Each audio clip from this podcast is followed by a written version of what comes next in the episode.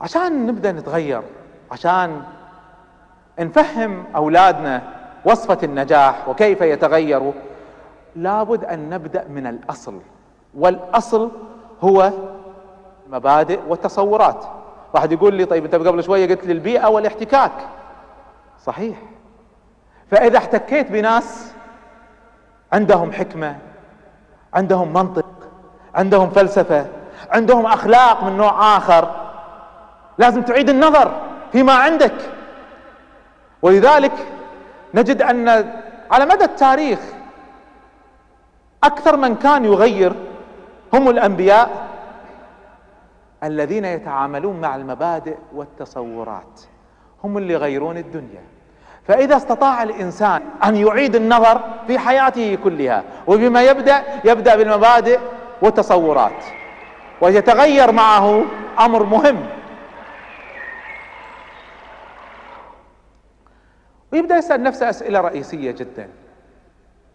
يبدأ يعيد النظر في حياته وينظر مو فقط في حياته وإنما ما بعد حياته. يبدأ يعيد النظر ماذا أريد؟ هذا سؤال شوي بوقف عنده. وأبي كل واحد من الحاضرين والحاضرات يفكر فيه. ماذا تريد؟ مش الآن؟ بعد عشر سنين بعد خمسة عشر سنة بعد عشرين سنة ماذا تريد؟ واسأل نفسك هل أنت راضي بما أنت عليه؟ أم تفضل أن تكون أفضل من هذا الوضع؟ وإذا كنت تفضل ذلك ماذا لا تتغير؟ هل في بعض التصرفات تمارسونها وأنتم كارهين لها تتمنون أنكم ما سويتوها؟ ليش تصرفتوا بهذه الطريقة؟ والسؤال الأعمق وما لي شغل بظاهركم ولا لي شغل بابتساماتكم.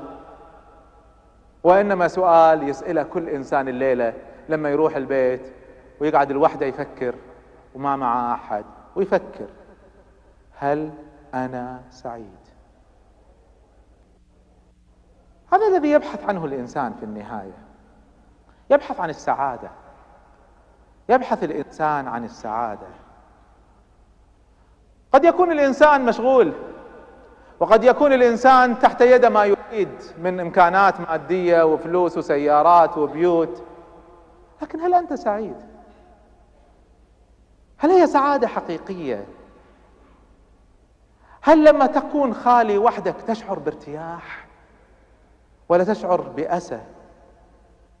في واحد أمريكي كتب كتاب من سبع مجلدات عن ظاهرة الانتحار.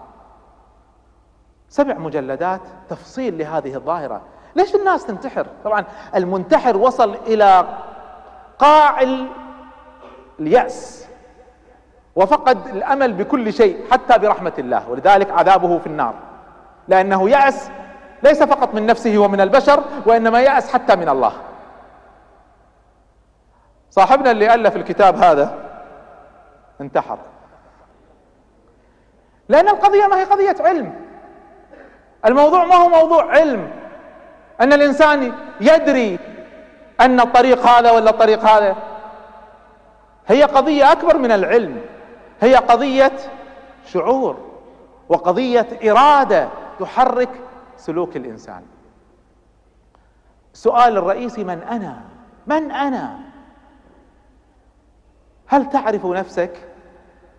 كثير من الناس صدقوني كثير من الناس ولا وقف يوم من الأيام وسأل نفسه هذا السؤال. كثير من الناس مشغول بطاحونة الحياة يوم بعد يوم لحظة بعد لحظة. وفي ناس يعيشون أسوأ من هذا. في ناس يعيشون حياة روتين. يولد يدرس خرج من الثانوية يدخل كلية أو جامعة تخرج يتوظف. يتزوج. كبر العيال زوج العيال. سكنهم بيت حلو ويموت. من أنت؟ ليش أنت موجود على الأرض أصلا؟ ما هدف حياتك؟ تتذكر معنى رئيسي. معنى التفرد. أنت أنت. اللحظة اللي تحاول تكون فيها شخص آخر فقدت الأساس والمنطلق للنجاح. في اللحظة اللي تحاول تقلدني أي إنسان تقليد بلا وعي تقليد بلا وضوح فقط لأنك أعجبت بهذا الإنسان تفقد قيمتك كإنسان. ولذلك نجد بعض الناس يقلد مغني منحرف أو مجموعة مغنيات عاريات كما هو مشهور اليوم بين الناس.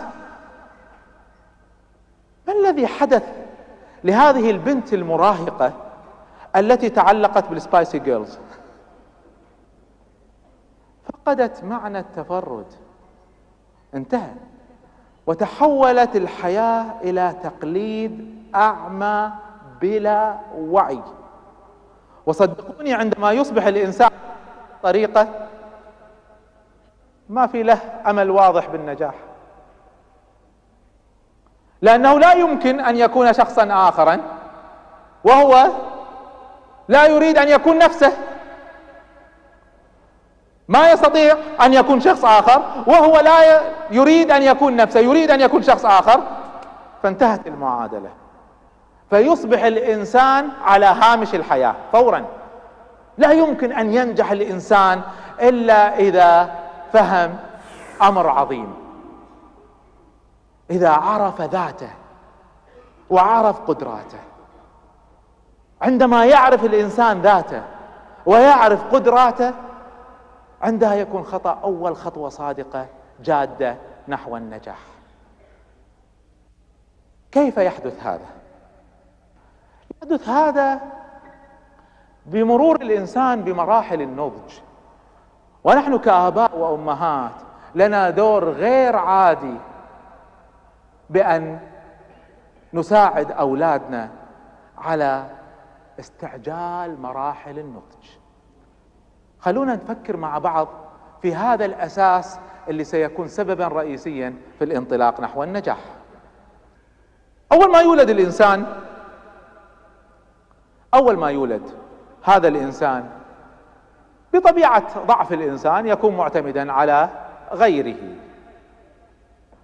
أهله يوكلونا ويشربونا ويلبسونا ويدرسونا أهل الذين يرعونا ويطعمونا أهل الذين يختارون له كل شيء حتى ملابس اللي يلبسها وحتى طريقة مشيته لا تمشي كذي يمشي كذي كل شيء. اعتماد كبير على الآخرين. يعيش الإنسان في حياة هذا الذي يشكل له الحياة شخص آخر. ثم يكبر الإنسان؟ ينطلق نحو الاستقلال بالنفس. يبدأ ينضج يبدأ يعتمد على نفسه. متى يصل الإنسان إلى هذه المرحلة؟ تختلف من عائلة لعائلة تختلف من ظرف إلى ظرف. في بعض الأولاد يصل إلى مرحلة استقلال بالنفس عمره 12 سنة. ما شاء الله ريال ها؟ وفي ناس 18 سنة. عدل؟ وفي ناس 25 سنة. وفي ناس 30 سنة وللحين أمة تقول له يلبس وفي ناس 50 سنة للحين مراهق صحيح جد. ما استطاع أن يستقل. ما زال يعتمد على الآخرين. هذا الآخرين قد يكون أب أو أم قد تكون زوج أو زوجة. قد يكون ربع أو جماعة أو حزب. هم الذين يحددون له مساره في الحياة. ما زال معتمد على الآخرين. ما ينضج الإنسان إلا إذا انتقل من الاعتماد على الآخرين إلى الاستقلال بالنفس. وعلى طول هذه المرحلة على مدى تأخر النجاح. ما في نجاح ما دام ابنكم معتمد عليكم. ما في نجاح حقيقي. كنت أدردش مع واحدة من الأخوات. في مثل هذه المعاني فسألتها سؤال. قلت لها كم ساعة تدرسين ولدك؟ قالت درسه ثلاث أربع ساعات كل يوم. قلت لها تدرين أنت السبب في فشلة؟ قالت شو يعني شلون أخليه يسقط؟ قلت لها إيه. بس أنتم ما تتحملون هذا الكلام. لأن تدرون ليش إحنا ما نتحمل هالكلام؟ لأن إحنا نعتبر سقوطة سقوطنا. خلينا نفكر شوية بهالكلام. إحنا مو خايفين عليه بقدر ما خايفين على أنفسنا، شو يقولون عنا الناس؟ أيضا في شيء مهم جدا. عند الأبوين وبالذات الأم روح سيطرة على أولادها. وسيطرة مقصود منها الحماية مو هدف سيء الهدف نبيل شريف. التصرف سيء.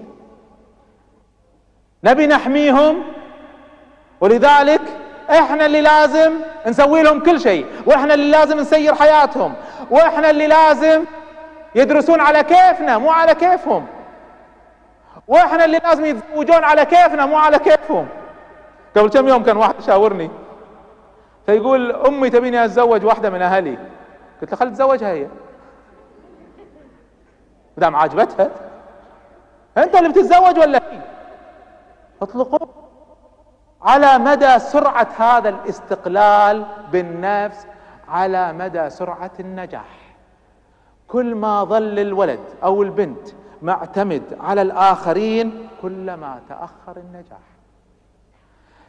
لكن النجاح الحقيقي ما يأتي هذا فقط وإنما يأتي عندما ينطلق الإنسان نحو مرحلة ثالثة. مرحلة الاعتماد المتبادل. وللأسف عندنا إحنا في العالم الشرقي بالذات هذه المسألة النضج قليل.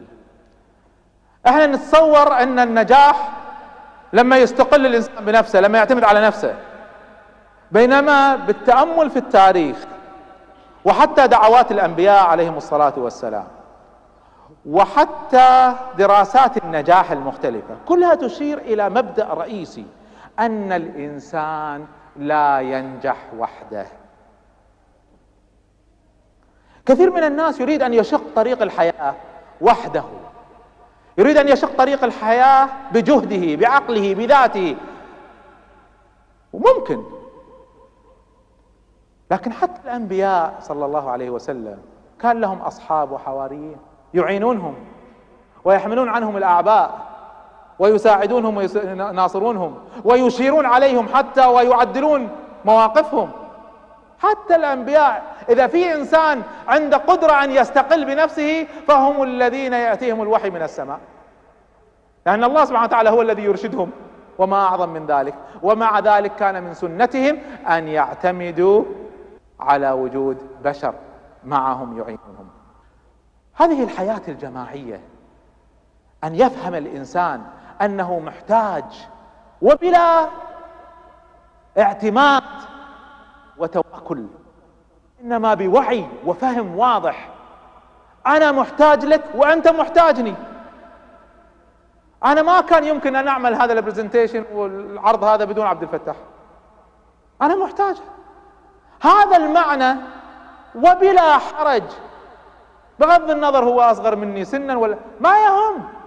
أنا محتاج لهذا الإنسان.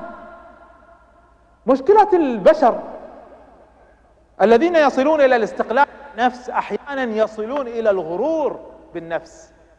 الغرور اللي يجعل الإنسان يظن أنه لا يحتاج أحدا. وهذه قمة الضعف قمة النضج أن يعرف الإنسان أنه ميسر لما خلق له. وأن عندي قدرات ما هي عند غيري وعند غيري قدرات ما هي عندي. وما عندي أي حرج. آتي لسكرتير وأقول له ولا آتي لابني وأقول له ولا أتي بدون حرج. أقول له أنا هذه قضية ما أعرفها. كيف أعملها؟ بلا حرج ولا تردد. البديل لهذا التظاهر بالعلم. التظاهر. وهذه قمة الجهل. خلونا نفكر في هذا المعنى بشكل اعمق